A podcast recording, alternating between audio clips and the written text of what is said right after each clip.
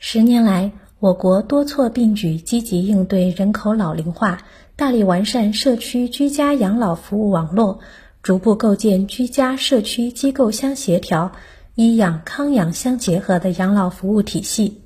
其中，逐步完善的居家养老，让更多老年人足不出户就能享受到养老服务。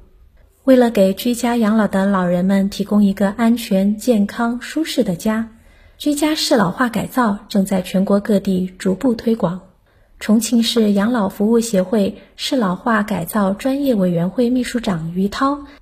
在做这个居家适老化改造时，我们有一个基础的一个流程啊，就是前期呢，我们先要到老人家里面做这个入户评估，根据老人的精神状态啊，还有身体状况，然后呢，我们给他出一套改造的一个基础方案。出完改造方案以后，要跟老人要讲，然后包括跟他的一个监护人要沟通，确认好之后，我们再去施工。我们会。根据老人的经常活动的区域嘛，你像这个卧室、厨房、卫生间，还有一些行走的通道，我们会加上一些那个像什么呃比较常见的像一些扶手啊啊，还有一些那个呃高差处理的做的一些一些设备哈，然后还有一些什么配置一些轮椅啊，然后床边助起扶手啊，或者说智能的一些智能安全监控设备。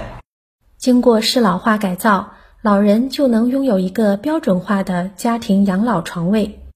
养老服务业内人士认为。大力完善居家养老，对于老人和政府都是一种比较经济实惠的模式。光大百灵邦集团副总裁刘东强说：“嗯，这里省了一个什么成本呢？政府省了一个建设的成本，因为不用再找地，嗯，不用再专门建一栋这样建筑了，他只要他在自己家里边就行。另外，对于老人来说。”他入住机构的话，其实机构我们的费用，它我们叫套餐月套餐费，它是由三部分构成的，一个床位费、护理费和一个餐费。那么他在自己家里边是不用交床位费的，那这部分钱他也省掉了。新华社记者古迅重庆报道。